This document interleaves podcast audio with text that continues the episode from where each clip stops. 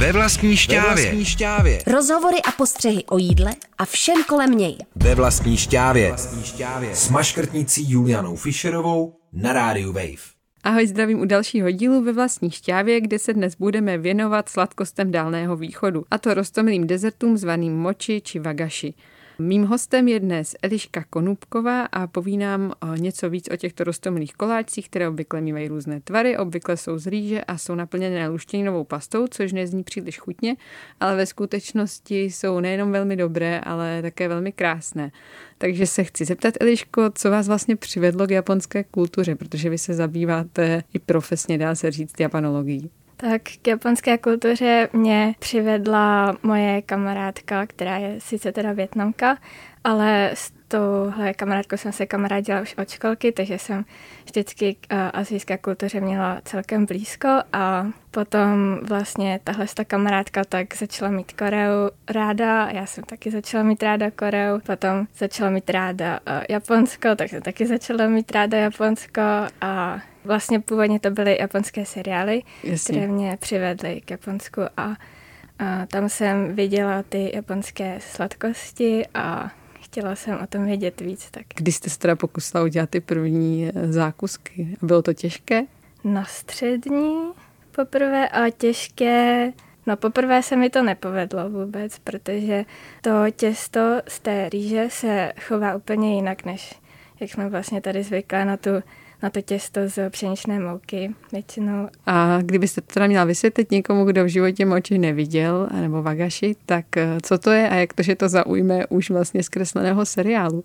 Obecně těm japonským sladkostím se říká wagashi, je to vlastně ze znaku pro Japonsko a znaku vlastně pro cukroví obecně, takže japonské cukroví. Říká se mu takhle proto, aby se to rozlišilo od toho západního cukroví, které v Japonsku samozřejmě je také. A moči je druh toho cukroví japonského. A je tam spousta různých druhů. Kdybyste to teda měla jednoduše specifikovat, jak to vypadá a jak je teda nejčastější druh uh, japonského cukroví? Základní suroviny pro to japonské cukroví jsou fazole, azuki. Ty mohou být jak ty tmové, které známe i u nás, tak jsou i bílé. Ty jsou celkem vzácné, jsou drahé a z toho se vyrábí potom pasta, která je bílá a připomíná náš marcipán. Nechutná to jako marcipán, ale vypadá to tak a i to cukroví, které je z toho vyráběné, potom vypadá docela jako marcipán. Potom další surovinou je samozřejmě teda cukr, těch je taky spousta druhů toho cukru. Vlastně oni nemají jenom granulovaný cukr, ale spousta druhů. I z různých surovin, jakože se používá třeba palmový nebo eh, kokosový cukr běžně? To si nejsem moc jistá, ale myslím, že je to většinou cukrová třtina. Akrát záleží na tom, jak moc je ten cukr tmavý. Ono je spousta různých jako... Odstínů, na kterých záleží? Jo. Mm-hmm. Taky jestli je to vyloženě pískový, nebo je taky takový druh, který připomíná náš granulovaný cukr, ale ty kosíčky jsou menší. Má to různou sladkost a třetí surovina je ta rýže a to je taky spousta různých druhů. Druhy rýže jsou vlastně, které se eh, v tom cukroví používají, jsou dva, to je uh, sladká rýže, taková hodně lepivá a potom obyčejná rýže. Obě dvě jsou kulatozrné, ale podle zpracování té rýže se potom liší ty druhy mouky, které se z ní vytvoří a všechny ty různé druhy toho cukru, té rýžové mouky a potom těch fazolí, které se taky různě zpracovávají potom, tak vytváří a jejich poměr mm-hmm. potom, když se teda dohromady vytváří různou strukturu toho cukroví. Takže když to chci replikovat tady v Čechách, tak eh, ty možnosti ale nemám tak široké, abych si mohla hrát s tím jako v Japonsku. Ale mm. vy to teda děláte i v Česku, když se tady nacházíte? Všechny druhy tady vytvořit nejdou. Většinou ty nejčastější, jako je právě, jak jste říkala, to moči nebo takové to danko, to se taky, to je taky hodně známé, to je ty knedlíčky na špejly s různými druhy omáčky tak ty se dají tady replikovat. Ty suroviny jsou dražší třeba, než je může člověk sehnat v Japonsku, protože je to dovážené, nejsou taky tak kvalitní často, ale Mm-hmm. To. Ty zákusky různé dokáží vypadat opravdu rostodivně. Vlastně něčem to připomíná, jak jste říkala, ten marcipán, tak mě to trošku v něčem připomíná takové ty marcipánové různé postavičky, které se dneska dají koupit v cukrárně, ale vlastně ten trend toho zdobení má jakou historii? To, co vypadá jako marcipán, jak, jak jsme říkali, tak to je můj nejoblíbenější druh, protože na tom si můžu různě kreativně vyhrát. Jak se to jmenuje? V tokijské oblasti se tomu říká nerikiri a to je vlastně pasta z těch bílých fazolí s troškou rýžového těsta. Ta náplň je potom to sladká fazlová pasta bez toho rýžového těsta. Takže v oblasti kiotské se tomu říká konaši. Ten um, to, co je v tom místo toho rýžového těsta pšeničná mouka, myslím.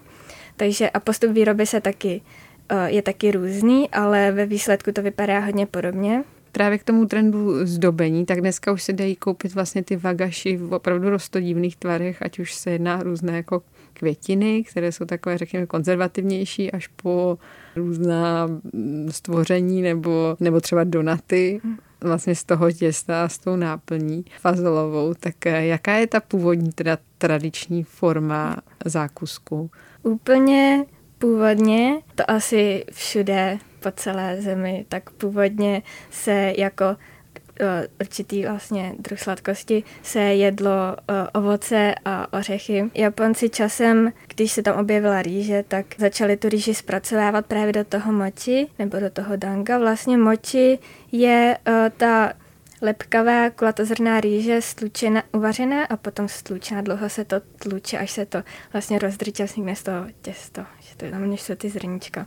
To je vlastně úplně celý ten postup. Většinou ten postup uh, výroby je hodně jednoduchý a co je na tom složité je to, že to trvá hodně dlouho a člověk to musí přesně změřit, zvážit a když je to jednoduché, tak je to je tam hodně detailů, na kterých se to dá pokazit, že jo? Přesně tak. Já jsem viděla různá videa, kde se těsto na ty moči vlastně zpracovává ve speciálních obrovitánských hmm. moždířích a jeden do toho tluče, druhý to potírá vodou, myslím, hmm. a různě to jako převalují, což je takový postup, který nevím, jestli se dá úplně replikovat dobře doma, nebo dá? Jak se to dá Nedá. udělat doma? Teoreticky by se to dalo, kdyby člověk měl skutečně ten hmoždíř, který se vyrábí asi jenom v Japonsku, muselo by se to dovést, což by bylo asi hodně složité. Dá se to vyrobit doma způsobem, že je možné si koupit takový, je to vlastně rýžovár, který potom ta miska uvnitř dělá takové různé pohyby a časem vlastně automaticky se z toho vytvoří to těsto. Mm-hmm. To je taky možné, ale nejjednodušší je vlastně si koupit mouku a přidat do toho vodu a dát to do mikrovlnky.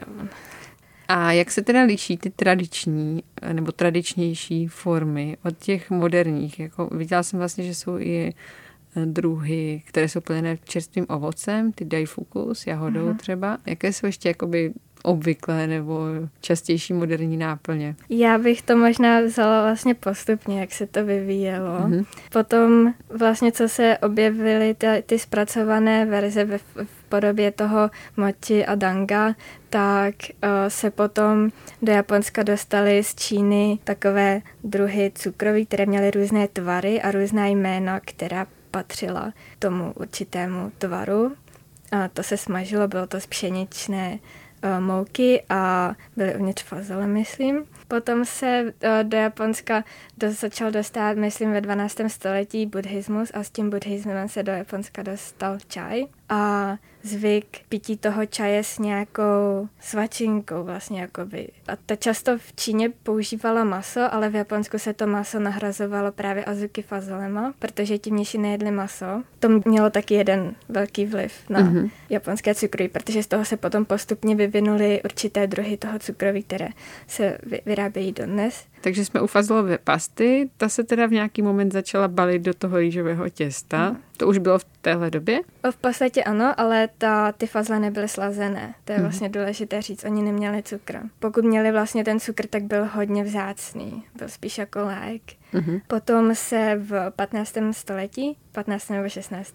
to je asi docela jedno, ale objevili se tam lidé ze západu a ty přivezli uh, cukr a druhy, které používají mouku a vejce 15. století se objevil uh, hodně slavný mistr čajového obřadu, který se jmenuje Sen Norikyu a ten začal při čajovém obřadu servírovat různé ořechy a ovoce a dešenou zeleninu a používal také pomůcky, kterým dával určitá jména, poetická jména a v 17. století se cukroví začalo dělat takovým způsobem, že začalo být hodně takové umělecké, začalo mít různé tvary, ta technika jeho výroby se také hodně zlepšila. A potom se časem to cukroví rozšířilo mezi běžný lid. I cukr se rozšířil mezi běžný lid, protože cukroví předtím bylo vlastně vyráběné jenom pro lidi vysokého postavení, což byla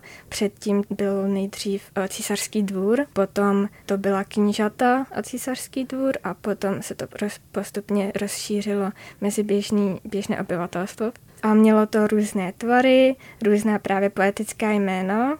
V téhle době ty tvary byly hodně abstraktní, takže to byly různé květiny, ale člověk se musel zamyslet, jestli je to vlastně květina nebo co to je. Často to byl třeba takový obdélník, který byl z půlky zelený a z půlky žlutý a podle toho názvu vlastně uh, si člověku došlo, že je to, myslím, zákula se tomu říká v češtině, ta hmm. rostlina ještě, ještě to jméno odkazovala na jednu klasickou báseň, takže člověk si vybavil ještě ten kontext té básně a, a je to moc hezké. To se mi na tom vlastně nejvíc líbí. Teď bych se chtěla zeptat, jak to teda vypadá a dělí se dneska a co vás vlastně na tom baví. Vy jste zmiňovala to, jak dokáží být nebo dokázaly být některé ty druhy symbolické, jak po stránce té formy, tak po stránce, řekněme, duchovní, že odkazovaly na různou poezii. Platí to i dneska? Ano, právě dneska pořád se pořádají čajové obřady a pořád se vyrábí to cukroví vlastně pro ten čajový obřad. Bere se za mnohem jakoby estetičtější, když to není vyloženě do o, očí bijící, co to vlastně má znamenat, ale člověk se nad tím má jako zamyslet a aby to cukroví o, určitým elegantním způsobem vyjadřovalo něco. Ideálně to roční období. Ono to cukroví je hodně spjato se střídáním ročních období. Když například v Japonsku kvetou sakury, tak cukroví, které vyjadřuje sakuru, tak se podává, servíruje, prodává předtím, než začnou kvést, během toho, když kvetou a když už nekvete, tak už se nevyrábí. Už se vyrábí něco jiného. A takhle se to vlastně mění postupně po celý ten rok a neplatí to jenom o tom japonském cukroví, ale platí to i o jiných věcech, běžných věcech, třeba v supermarketech, jsou různé příchutě, které se takhle mění podle ročních období, což se mi taky moc líbí. Vy jste mimo jiné byla teda v Japonsku loni na studijním pobytu a taky jste byla účastnice soutěže tokijské Who Wants to Come to Japan. Jak jste se dostala k tomu? Tam jsem, se, tam jsem se přihlásila na střední, protože já jsem, já jsem hrozně chtěla do Japonska a když člověka vyberou do té televize, tak mu zaplatí letenku a pobyt a všechno tam a na střední jsem samozřejmě neměla peníze na to, abych jela do Japonska, tak jsem se tam přihlásila. A jak to probíhalo? Vy, vy jste tam předváděla teda, jak děláte v Česku moči? Jo, přesně tak. Ukazovala jsem, jak to vlastně dělám já a vlastně ten štáb přijel k nám domů a potom, když se rozhodli, že mě uh, vezmou do Japonska, bylo to na týden, tak jsme tam letěli. Já, mě ještě v té době nebylo 18, takže museli vzít i mámu, ta tam jela taky zadarmo. Nebyla moc nadšená, ale... A schválili vám to, jak to vyrábíte? No, uh, líbilo se jim vlastně to, že uh, to cukroví proniká i do i mimo Japonsko, protože i přímo v Japonsku, to cukroví, ta jeho popularita poměrně klesá. Tam je poslední dobou populárnější to naše západní cukroví, různé dorty a tak. A jsou přece jenom nějaké trendy, které jakoby v téhle oblasti japonského cukroví existují? Jsou. Vlastně, jak jste se ptala, já jsem to nedopověděla, ale jak jste se ptala, jaký je rozdíl mezi tím úplně tradičním a tím současným, tak rozdíl je v tom, že Například, eh, když jde o ten druh, který má ty různé tvary, tak eh, dnes je hodně populární, když právě ten design je hodně konkrétní a když je to něco, co je tomu Japonci blízko, takže různé třeba postavy ze seriálu nebo různé zvíř, zvířata, které má třeba ten člověk jako domácího mazlíčka, když je s tím vlastně jakoby spojený. Dneska například ta japonská, klasická japonská literatura, klasická japonská poezie, divadlo a tak, to Japonci uh, moc neznají, takže když potom hlavně mladí Japonci, když potom vlastně vidí to cukroví, které na to odkazuje, tak mu to nic neřekne. Existuje třeba někdo, kdo by to vyráběl teda uh, s odkazem na tu aktuální tvorbu, třeba uměleckou? Jako existuje třeba moči s nějakou kapelou? Jo, takhle, takhle asi ne, ale viděla jsem, když jsem tam byla, tak vždycky ono v té době uh, hodně letělo anime, ten japonský kreslený seriál letěl Kimetsu no Yaiba, nevím, jestli to někdo zná, ale to hodně letělo a to jsem viděla, že i v samoobsluhách se prodávalo cukroví právě s motivy těch postav, což bylo hodně zajímavé. A potom ještě uh, mezi té, ty současné trendy bych započítala právě to daifuku, kde je, je uh, v tom je tam vrstva, vrchní vrstva je to moči, to rýžové těsto, potom je tam vrstva té sladké fazolové pasty a uvnitř je nějaké ovoce. A to je tak, také hodně uh, takový současný druh. Není to moc uh, tradiční. Děkuji moc, Eliško, že jste nás teda uvedla do kontextu japonských sladkostí a těším se zase někdy příště. Celý díl si můžete poslechnout také na stránkách Rádia Wave nebo poslechnout v aplikaci Můj rozhlas CZ. A já se na vás těším zase příště ve vlastní šťávě s Julianou Fischerovou. Ve vlastní šťávě. Ve vlastní šťávě. To jsou rozhovory a postřehy o jídle a všem kolem něj. Ve vlastní šťávě. Ve vlastní šťávě. Přihlas se k odběru podcastu na wave.cz lomeno podcasty a poslouchej šťávu kdykoliv a kdekoliv. U plotny i ve špajzu.